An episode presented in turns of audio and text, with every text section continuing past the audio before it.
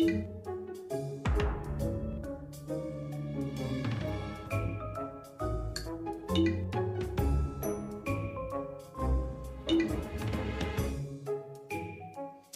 hello, Go Church. Are you well?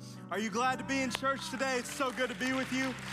Come on, can we give a good welcome to everyone joining us online? We greet you. So glad that you're joining us. And then, as is our tradition here at Go Church, we love to take a moment and honor everyone serving in our military and everyone serving as a first responder. We're so grateful that you're willing to give up your life so that we could even have environments like this where we can teach and enjoy the teaching of God's word. So if you're serving in the military, if you're serving in a first responder, could you just let us know who you are? We'd love to take a moment and honor you. We're so grateful for you. Come on, let them know you love them, church. Thank you, thank you, thank you. We bless you.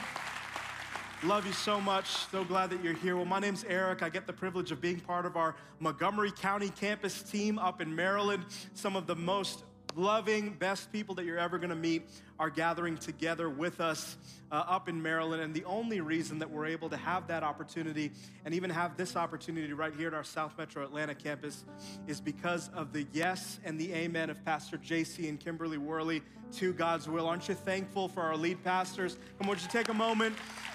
Let them know that you love them. Pastor, we love you. Pastor Kimberly, we love you. We're so grateful for you, all right? Well, are you excited to study God's Word together? We're involved in a series of messages entitled Binge the Bible Season 2. And the theme of the book of Acts that we're looking at through these series is all about how the book of Acts demonstrates what God can do in and through people and His church when we're fully committed to Him and baptized in the Holy Spirit. So today we're looking at a portion of scripture from Acts chapter 12. If you have your Bibles, if you have your smartphones, if you have an app that you read scripture on, go and turn to Acts chapter 12. If you don't have your phone, that's fine. You can follow along on the screen. There'll be a way that you can follow along with us. But we're going to be starting in Acts chapter 12, starting in verse 1. Here we go. About that time, Herod the king laid violent hands on some who belonged to the church he killed James, the brother of John, with the sword. And when he saw that it pleased the Jews, he proceeded to arrest Peter also. This was during the days of the unleavened bread. And when he seized him, he put him in prison, delivering him over to four squads of soldiers to guard him, intending after the Passover to bring him out to the people. So Peter was kept in prison, but earnest prayer, I love that. I love the power of earnest prayer, right? Earnest prayer for him was made to God by the church. Now, when Herod was about to bring him out on that very night, Peter was sleeping between two soldiers, bound with two chains, and sentries from the door, or before the door rather, were guarding the prison. And behold, an angel of the Lord stood next to him, and a light shone in the cell. He struck Peter on the side and woke him up, saying, Get up quickly. And the chains fell off his hands. And the angel said to him, Dress yourself and put on your sandals. And he did so. And he said to him, Wrap your cloak around me and follow me.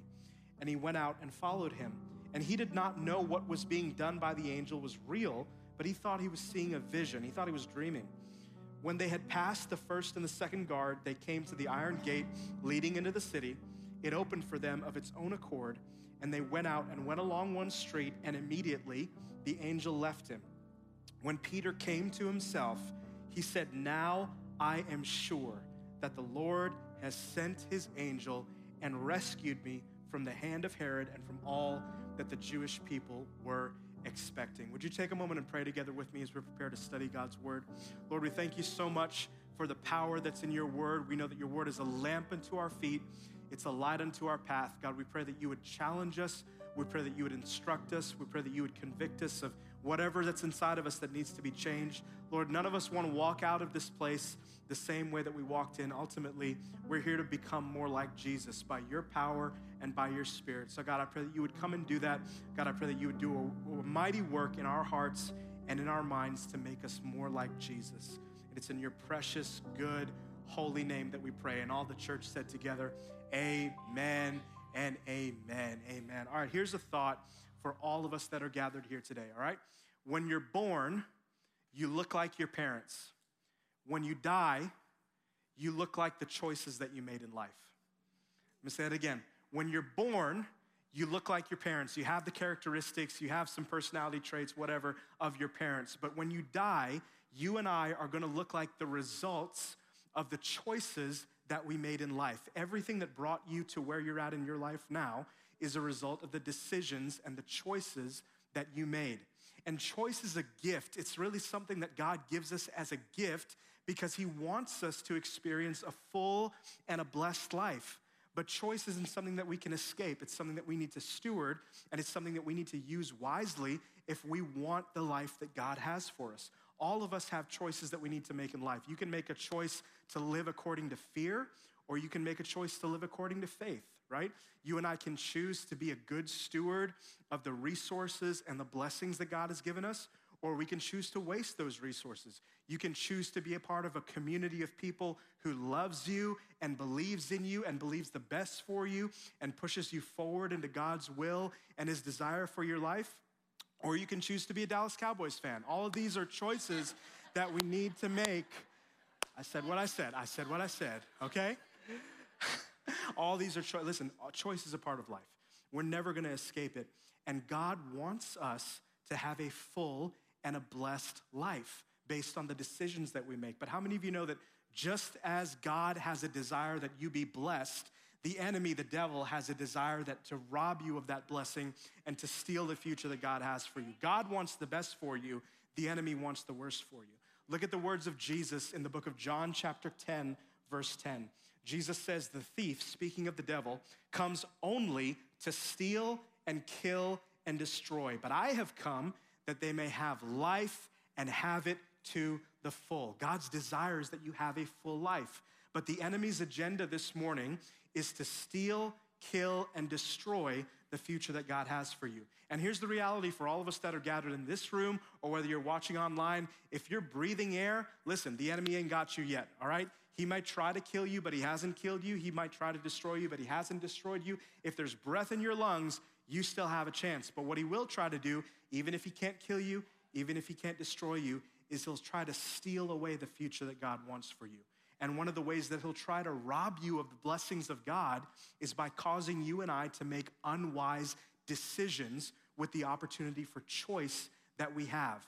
We can choose to make good decisions or we can choose to make unwise decisions. And when we choose to make unwise choices, we end up in a place of restriction, we end up in a place of confinement, and we end up being restrained from God's best for our life. That's the consequences of our choices. And in the book of Acts, chapter 12, we find Peter in a similar state. He was in prison and he was restricted, he was restrained, and he was confined from being able to enjoy the life that God wanted. Now, he wasn't in prison as the result of any activity that he'd done, he'd been imprisoned unjustly, but his physical re- condition is representative of our spiritual condition about what happens when we make unwise choices. We can end up in a place of restriction and restraint and being uh, separated from what God wants for our life based on the choices that we make. And when the angels showed up in Peter's prison cell that day, he had a choice to make. Peter had a choice as to what he was going to do when he encountered the angel of the Lord. I don't know about you, but uh, it can be very hard and difficult to make a choice. It requires courage, it requires something that you haven't done before. Even for Peter, maybe something changed inside of him. He thought he was dreaming, but something inside of him prompted to say, you know what, I need to do something based on what I've heard today. Even the last time we see scripture, uh, we see Peter rather asleep in scripture, it was in the Garden of Gethsemane. Do you remember that? And Jesus had asked him to stay awake with him, but right before he was about to be turned over to be crucified and Peter fell asleep. He was determined this time, you know what? It needs to be different. I need to respond to what's going on. And you and I have the same choice today. We need to make wise choices so that we're able to walk in the freedom and the fullness of life that God intends for all of us to live in. We have to make wise choices with the decisions that we have. In the Old Testament, when the nation of Israel was getting ready to enter into the land of promise that God had given them, under the leadership of Joshua. They gathered together, and Joshua gave them this ultimatum about the decisions that they needed to make once they entered into the land of promise and blessing that God was going to give them. Listen to the words of Joshua in Deuteronomy chapter 30, verse 19. Today I have given you the choice between life and death, between blessings and curses. Now I call on heaven and earth to witness the choice you make. Oh, that you would choose life so that you and your descendants may live. Do you hear the intention with what, Joseph, with Joshua is encouraging the people with? He said, listen, nothing in life is, it's got, it's, nothing good is gonna happen by default to you. You have to make a choice. You can choose life, you can choose death. You can choose blessings, you can choose curses. And the same is true for you and me today. The decisions we make can either release blessings to our life or they can withhold or separate us from God's best from us. And all of heaven, just as it was true for Israel back then, all of heaven is witness to the choices that you and I need to make. So the imperative for us is that we need to choose life. We need to make decisions that are in obedience and alignment with God's word so that we can experience the fullness of life that he has given us. It's a choice that you and I need to make. Look at Romans chapter 8 verse 13. If you use your lives to do what your sinful selves want, you'll die spiritually. But if you use the Spirit's help, that's the Holy Spirit, if you use the Spirit's help to stop doing the wrong things you do with your body, you'll have true life. The true children of God are those who let God's Spirit lead them. So today, the theme that we're gonna be focusing in on is how the Holy Spirit empowers us to choose to obey God. How many of you would say that? That I want the Holy Spirit to empower me to choose to obey God, right? Well, listen, if we want that for our life, there's decisions that we need to make, there's choices that we need to make to bring us into alignment and into submission with the leadership of the Holy Spirit. So, we're gonna talk about five points today, about five choices we need to make to be led by the Holy Spirit. Before we get into these points, quick note that these five points are sequential in that they build on one another. So if you want the blessings of point number five, you got to do the work of point number one. All right, you can't skip a step. You have to build on one another, and you have to be sequential and intentional with the choices that you make. So here we go. Five choices we need to make to be led by the Holy Spirit. If you're taking notes, write this down. The first choice that every single person needs to make is to choose to respond to God. We need to choose to respond to God. Look at Acts chapter 12, verse 7. We're going to revisit the story of Peter in prison. He's in prison, he's asleep. Verse 7 And behold, an angel of the Lord stood next to him, and a light shone in the cell. He struck Peter on the side and woke him, saying, Get up quickly. And the chains fell off his hands. Man, some of you have had to try to wake up kids for school. You know exactly what I'm talking about, right? Get up, get ready. Struck him and woke him. Get up, shook him from his sleep. But listen, it was a choice that Peter had to make to respond to what the angel was doing. He could have very easily, in fact, the Bible tells us that up until a certain point, he thought it was a dream, but something prompted him to respond to the word of God as it came to him. And the same is true for you and I. Listen, we can get fooled sometimes into just because we are in spiritual environments or exposed to spiritual things that we're responding to God. But responding to what God does isn't a matter of proximity, it's a matter of a choice that we make, right? How many of you know that you can be in proximity to someone, you can be around someone, and still not respond to them? And all the wives in the room said, Hey, yeah, we know, we know. We know, all right? We know. Don't, don't jab your husband, we know. But listen, responding is an intentional voice and, there, and a choice rather, and there's value in your response. So, my wife, Pam, and I, we have a two year old daughter. Her name is Abby, and she's so precious. And one of the things that I've picked up on, she's at the stage in her development where she's starting to not only copy what we do, but copy what we say and how we say it. And I've noticed that she's copying my wife and I in how we respond to each other, and that's how she responds to us. And so early on, when she started becoming cognitive of you know the words that we're saying to one another, I would, Pam would ask me to do something and be like, okay, yeah, I got it. You know, I'd have one of those quick responses like that. And, or like a yep, like a one word response. And I noticed that she would start to pick up and say the same things.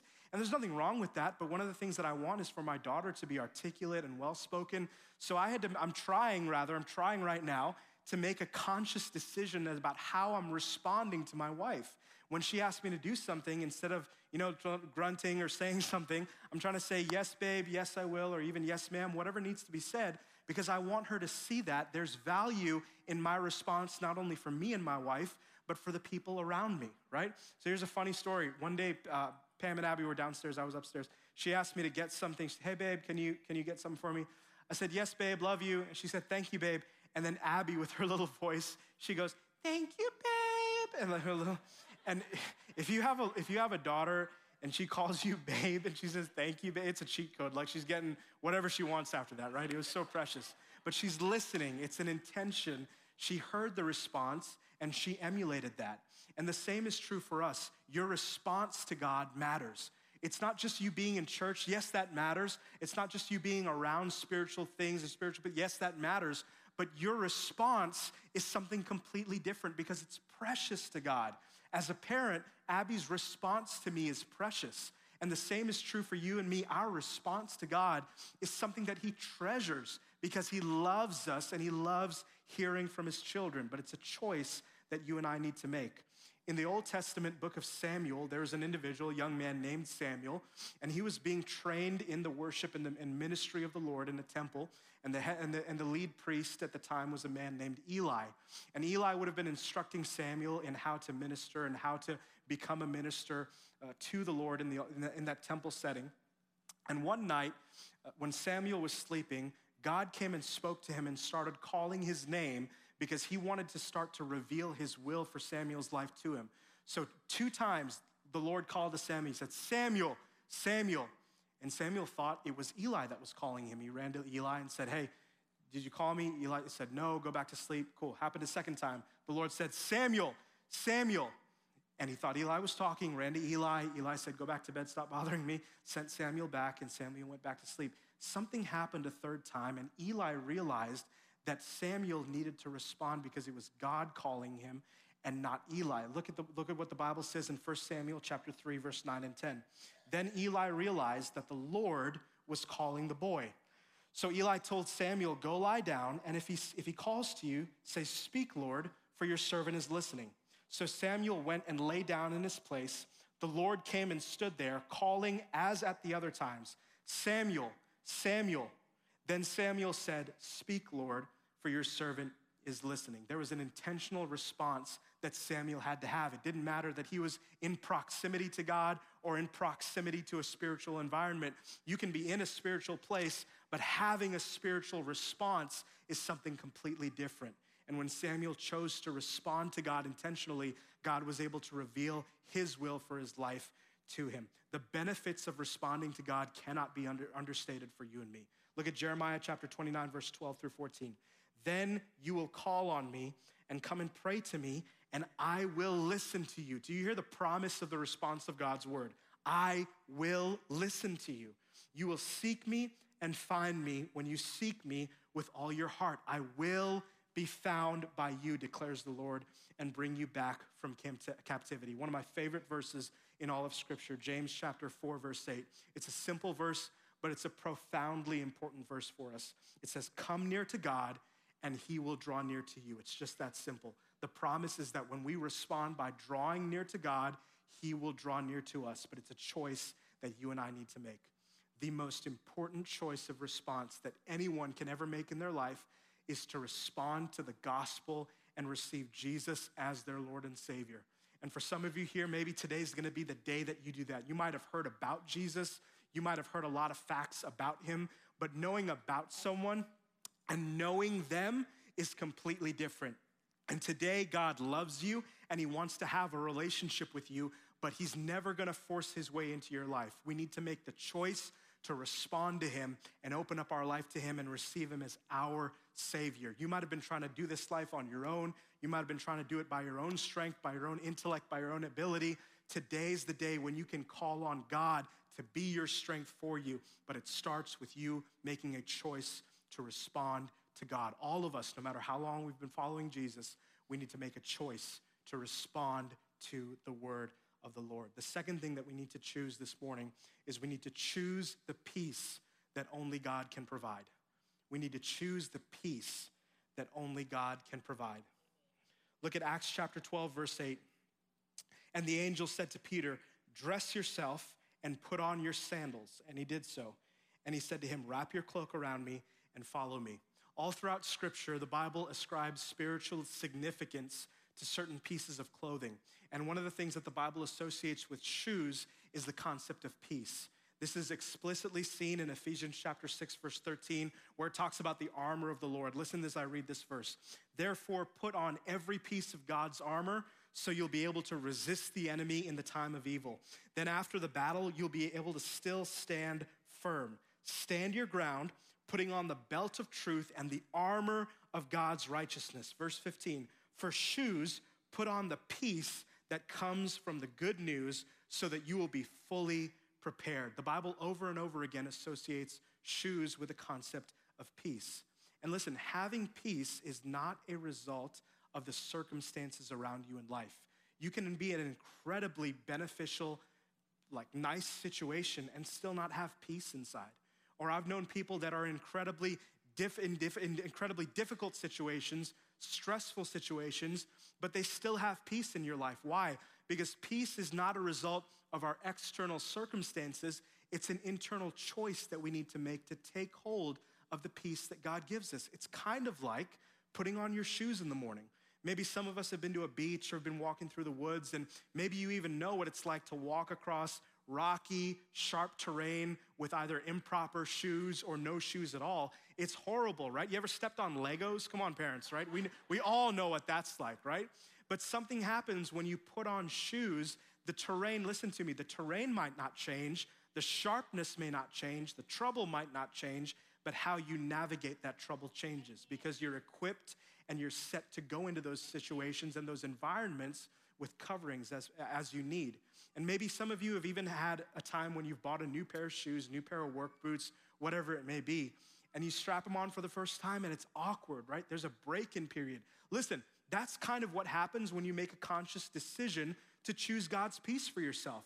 It can be kind of awkward when you're in a period of stress, when you're in a situation where you don't know how you're gonna make ends meet, but you get up and you make a choice again to respond to God and you say, you know what, Lord, instead of choosing my, instead of choosing fear or instead of me trying to figure my own way, intellect my own way, try my own way out of this, I'm gonna choose your peace and I know that you're gonna provide for me. That can be awkward to read those verses, to pray those prayers. It can be, it, it can be even disorienting at times. But the more and more you do it, the more peace becomes a part of who you are. It's kind of like how you break in a shoe, and off, all, all of a sudden, a pair of shoes that was extremely uncomfortable to you becomes the pair that you reach for. That's how peace works, but it's a choice that you and I need to make. We need to choose the peace that only God can give us. Look at the words of Jesus in John 16 33. Jesus says, I have told you these things so that in me you may have peace. In this world, you will have trouble. God does not promise us that everything's gonna be sunshine and daisies. He says, In this world, you will have trouble, but take heart, for I have overcome the world. We serve a God who is our overcomer, right? He's not just an overcomer, he's our overcomer. But that happens when we choose the peace of God for ourselves. Ephesians chapter 4, verse 6 through 7. Don't be anxious about anything, but in everything, by prayer and supplication with thanksgiving, let your requests be made known to God. And the peace of God, which surpasses all understanding, will guard your hearts and your minds in Christ Jesus. If you're like me, I, I, like to be prepared. I like to have a plan. I like to have an objective. I want to make sure that I account for everything that be, can be accounted for. I like to understand things. And I don't know about you, but you get to some season, there's nothing wrong with that, nothing wrong with being prepared and planning. But you, there's gonna be times when you and I, we get to the end of our own intellect, we get to the end of our own strength, and we can get caught up trying to search for answers and understanding. Listen, the Bible says, Jesus says rather, I'm not gonna always give you an answer, I'm not gonna give you understanding, but I will give you my peace because it's a peace that what? Passes understanding. I'm so glad God doesn't give us the answers because then we wouldn't need God. But He does give us His peace, and it's better than an understanding. I can tell you in my life, the peace of God is better than any explanation than He could ever give me. He doesn't owe me one, and it's better than any explanation that He could give me. We need to choose the peace that only God can provide. The third thing that we need to choose is we need to choose the identity that Jesus gives us. Choose the identity that Jesus gives us. Again, returning to Acts, and the angel said to Peter, Dress yourself, put on your sandals, and he did so. And he said to him, Wrap your cloak around you and follow me. Wrap your cloak around me is the next action there.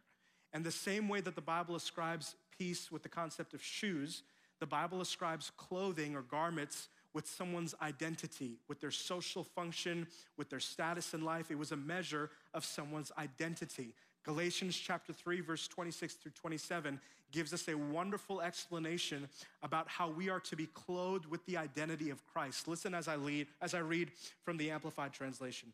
For you who are born again have been reborn from above, spiritually transformed, renewed, sanctified, and are all children of God, set apart for his purpose with full rights and privileges through faith in Christ Jesus. For all of you who are baptized into Christ, into a spiritual union with the Christ, the anointed, have clothed yourselves with Christ. That is, you have taken on his characteristics and his values. That's a wonderful definition of identity, isn't it? It's when you take on Christ's characteristics and his values. Your identity can be comprised of your characteristics and your values. But just like a response is a choice, taking hold of peace is a choice, choosing the identity of Christ is a choice. And you and I, we can choose to form our identity based on our feelings, our emotions, the desires of our flesh. We can choose to form our identity based on what society says our identity needs to be. Or we can go to God and say, you know what? I'm choosing the identity that Christ has for me. That is the best identity that anyone could ever choose for themselves. And listen to me, we live in a world where there's a lot of different people and even different types of communities that will try to affirm you based on an identity that they say you need to have. Let me challenge you with something. Just because there's a community of people that affirms you does not, believe, does not mean that it's a community of people that's good for you. Are you hearing me, church? You need to be around a community that affirms your identity in Christ. That is what matters most. You and I, we need to choose the identity that Christ alone gives us. Jesus used the example of what it means to be clothed and how that affects your identity in a parable that he used to teach about God's love. It's the parable of the prodigal son. And as Jesus tells the story, there was a young man who wanted to live life his own way apart from the oversight of his father. And so he went to his father and he said, Father, Dad, would you just give me, give me my inheritance now, all the money that you've been saving up for me? I don't care about my relationship with you. I just want what you can give me. So just give me my money and I'm gonna go do my own thing. So the father obliged and gave him that money. And the Bible says that this son went away and spent it on reckless and loose living, and he made a mess of his life. It was an absolutely horrible situation. And he had a moment of realization and repentance when he said, You know what? I need, to, I need to go back to my dad. I need to apologize. I need to say I'm sorry because even the servants in my dad's house are, have a better situation than what I have. I just need to go and throw myself on the mercy of my father and see what happens. So the Bible says he makes his way back to his father, and the father sees him run, he sees him coming back to him a long way off. He runs to him, embraces him, and the son begins his apology. He has a moment of genuine contrition and repentance. And he starts to say, Dad, I'm sorry for all the things that I've done wrong. I don't even deserve to be called your son. Look at the response of the father in Luke chapter 15, 22. But the father said to his servants, Quick, bring the best robe and put it on him. Put a ring on his finger and sandals on his feet. There again is that image of sandals and peace being given to someone. When you come to Jesus, there is always peace available for you. The Bible says that Jesus did not come to the world to condemn the world, but to save the world. When you come back to Jesus, when you repent and you say, God, I'm wrong, you're right, God's never angry with you. He always fills you with peace. Just as the Father did, so this our Father in heaven does for us. He says, Bring the fattened calf and kill it. Let's have a feast and let's celebrate. For the son of mine was dead and is alive. He was lost and is found. So he began to celebrate. Look what he says about that robe there. Bring the best robe and put it on him. The best robe in the house. I never really noticed this until I started studying for this particular message. What would the best robe in the house would have been? It wasn't a servant's robe, it wasn't a servant's attire. It wasn't even the best version of what the son had left in his house. The best robe in the house would have been the father's robe. And when, you, when this son returned to his father, his father just didn't give him access to the house barely as a servant. He didn't even give him a better version of his own identity of what he had before he came. No, this father gave him the best identity that he could ever ask for. It was his own robe. And that's a picture of what the father does when we return to him. He doesn't just say, okay, you're good. You can just be around me. I'm mad at you, but you can just be in the house. He doesn't even just make us a kind of a better version of ourselves. He gives us a brand new identity that we could never hope to have access to of our own volition or of our own rights. And that's the same thing that God does for us. When we choose to respond by taking hold of the identity of Christ, He gives us an identity that we could never hope to achieve or attain on our own. But listen to me, it's a choice that we need to make. We need to choose the identity of Christ. It's so important. John uh, chapter 1, verses 11 through 12, he, speaking of Jesus, came to the world that was his own, and his own people did not accept him, but some people did accept him. They believed in him, and he gave them the right to become what? Children of God. That's a statement of your identity. Again, what are we talking about today? We're talking about how the Holy Spirit empowers us to make decisions and choices to obey God. And if we want the Holy Spirit to lead us, we need to bring our choices into alignment with His will and our desire for our life. What have we talked about so far? We've talked about the choice and the necessity to respond to God. That's first and foremost. We've talked about the importance of choosing the peace that only God can provide. We've talked about uh, taking hold of and grasping the identity of Christ. The fourth thing that we're going to talk about today is we need to choose to accept the responsibility that God blesses us with. Choose to accept the responsibility that God blesses us with. It's so quiet in church after saying that R word, right? Responsibility. Responsibility. Acts chapter 12, verse 10.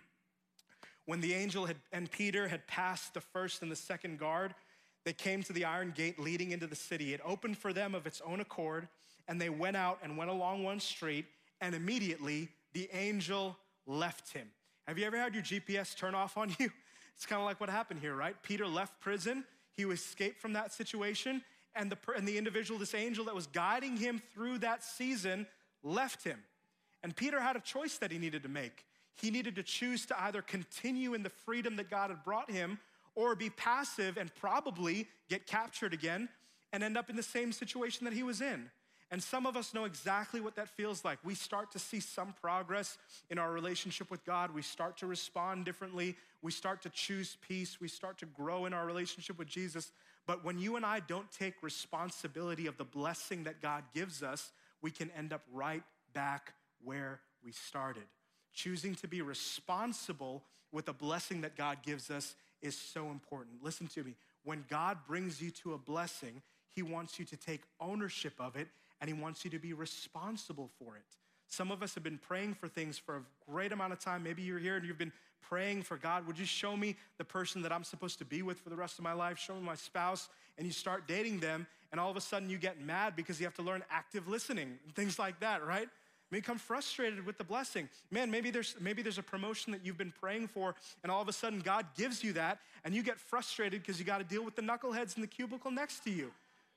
Uh, maybe, maybe you're someone, maybe parents in the room, maybe you're someone that you've been praying for children for a long time, and then all of a sudden, like Pastor David was talking about, the night terrors start. You start to have those late nights, and you can become frustrated and bitter at the blessing that God has given you. God doesn't want you to be bitter at a blessing. He wants to choose you to steward the blessing that He's given you with. When He brings you to a, a, place of responsibility, you need to take a decision, make a decision rather, to take ownership of that responsibility. When the nation of Israel was getting ready to enter the promised land, finally, they've left Egypt, they've left captivity, they've left that season of wandering in the desert wilderness for over 40 years. They're getting ready to finally enter into that, that, that blessing and promised land that God had given them. They had a choice that they needed to make. During their wandering season, God had chosen to sustain them by providing them this thing called manna from heaven. It was like bread that God provided. It showed up every morning. They didn't need to create it, they didn't need to bake it. They could just go on the ground, pick it up, and eat what they needed to every single day. But look at what the Bible says happens when they get ready to enter into the land of God's promise for them. Joshua chapter 5, 10 through 12. On the evening of the 14th day of the month, while, while camped at Gilgal on the plains of Jericho, the Israelites celebrated the Passover. The day after the Passover, that very day, they ate some of the produce of the land, unleavened bread and roasted grain. The manna stopped the day after they ate this food from the land. There was no longer any manna for the Israelites, but that year they ate the produce of the land of Canaan. There was a period of time where Israel had received passive provision from God, but they had to come to a point of decision when they encountered God's blessing and said, okay, I had received food passively. Now I need to learn how to work the land. I need to be a steward of the resources and start to produce things for myself. And the same is true for us in our walk with Jesus.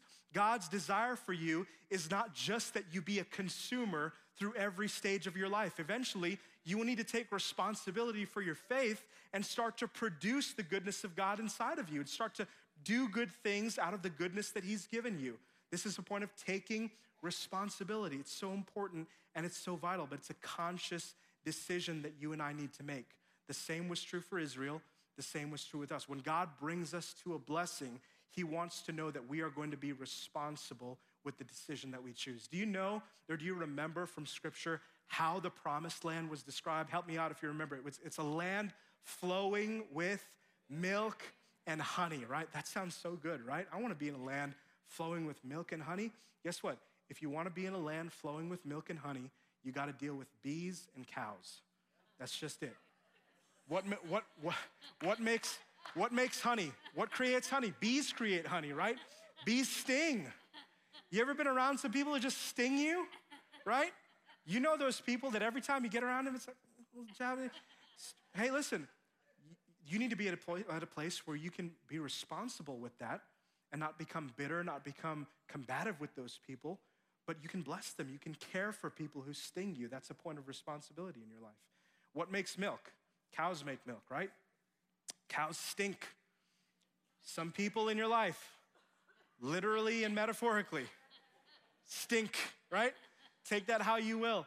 But the same is true. If we want the blessings that God gives us, we have to be responsible to make the decisions to take ownership of what God gives us. Look at 1 Corinthians uh, 3, verses 1 through 3. Dear brothers and sisters, when I was with you, I couldn't talk to you as I would spiritual people.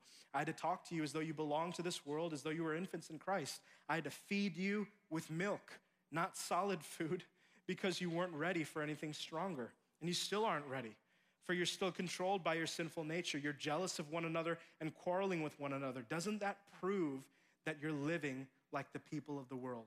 Man, if there's an area in your life where you want to experience God's promotion in your life, there's nothing wrong with that.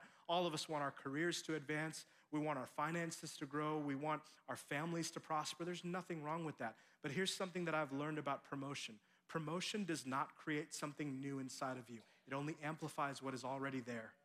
And if God can't trust you, He's not going to bring you to something greater.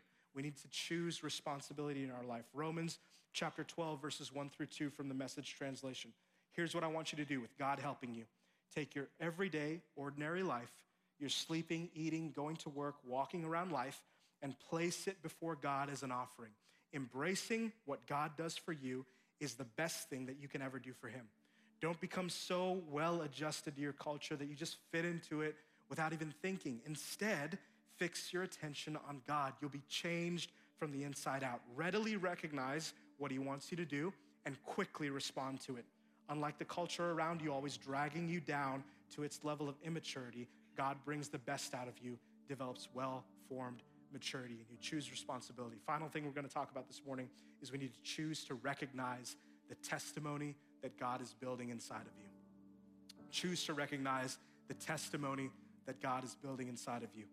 Acts chapter 12, verse 11. When Peter came to himself, suddenly he realized it's not a dream, there's something actually going on in my life he said, Now I am sure that the Lord has sent his angel and rescued me from the hand of Herod and from all the Jewish people were, were, were intending, were expecting.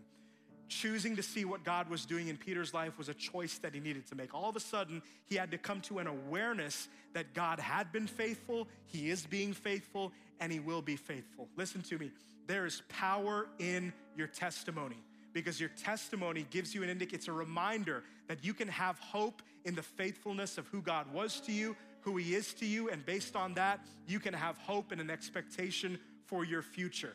Your testimony isn't just something cute that you post on Instagram, there's power inside of that because it keeps you away from complacency. It keeps you away from apathy.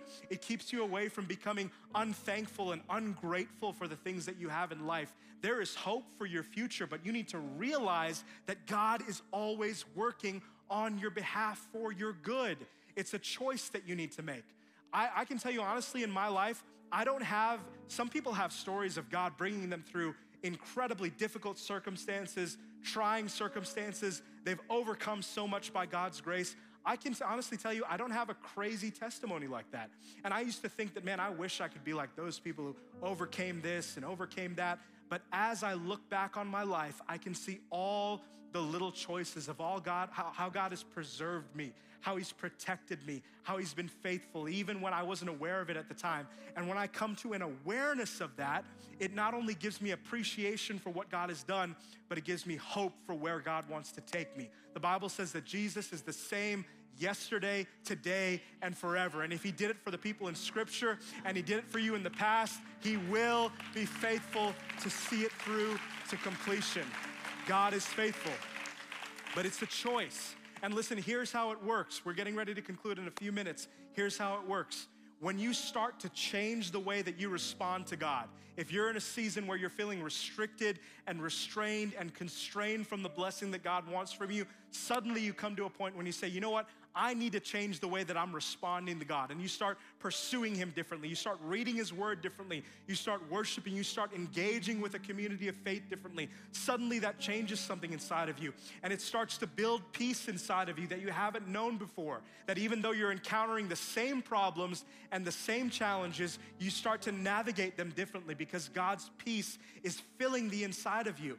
And it can mean that you have incredibly difficult things that you're going through in life, but it changes the way that you respond to them because you choose peace. And out of that, you have a new identity in Christ that's formed. That suddenly you see uh, the who I am is not a result of what happens to me, it's a result of what Jesus did for me. And you could be in an incredibly uh, tumultuous season in life but you see yourself differently based on how God sees you. And that leads you to take more responsibility. You start to not be just a consumer, you start to be a cultivator. You start to not only receive value from others, but also to add value to others. And people around you are different because you're helping them, you're serving them. Your own life gets more satisfied. And all of a sudden, you're faithful in the little things. And all of a sudden, you look back and you see, wait a second, now I'm sure I was in a place of restriction and restraint, but God has brought me to a place of freedom because of how I responded and the choices that I made to His Word. And now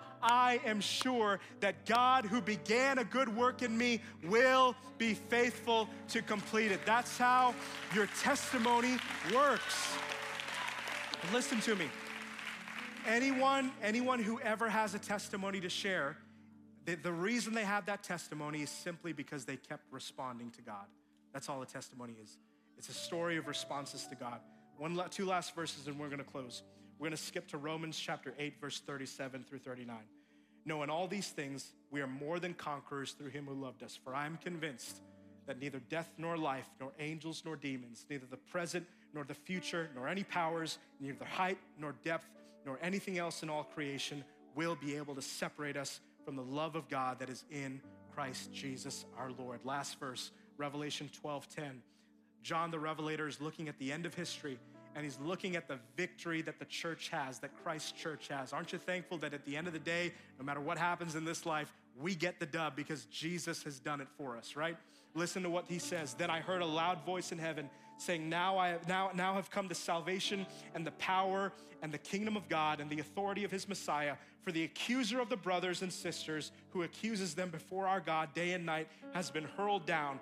They triumphed over him by the blood of the Lamb and by the word of their testimony. There is power, there is power in your testimony. But it's a choice that you and I need to make.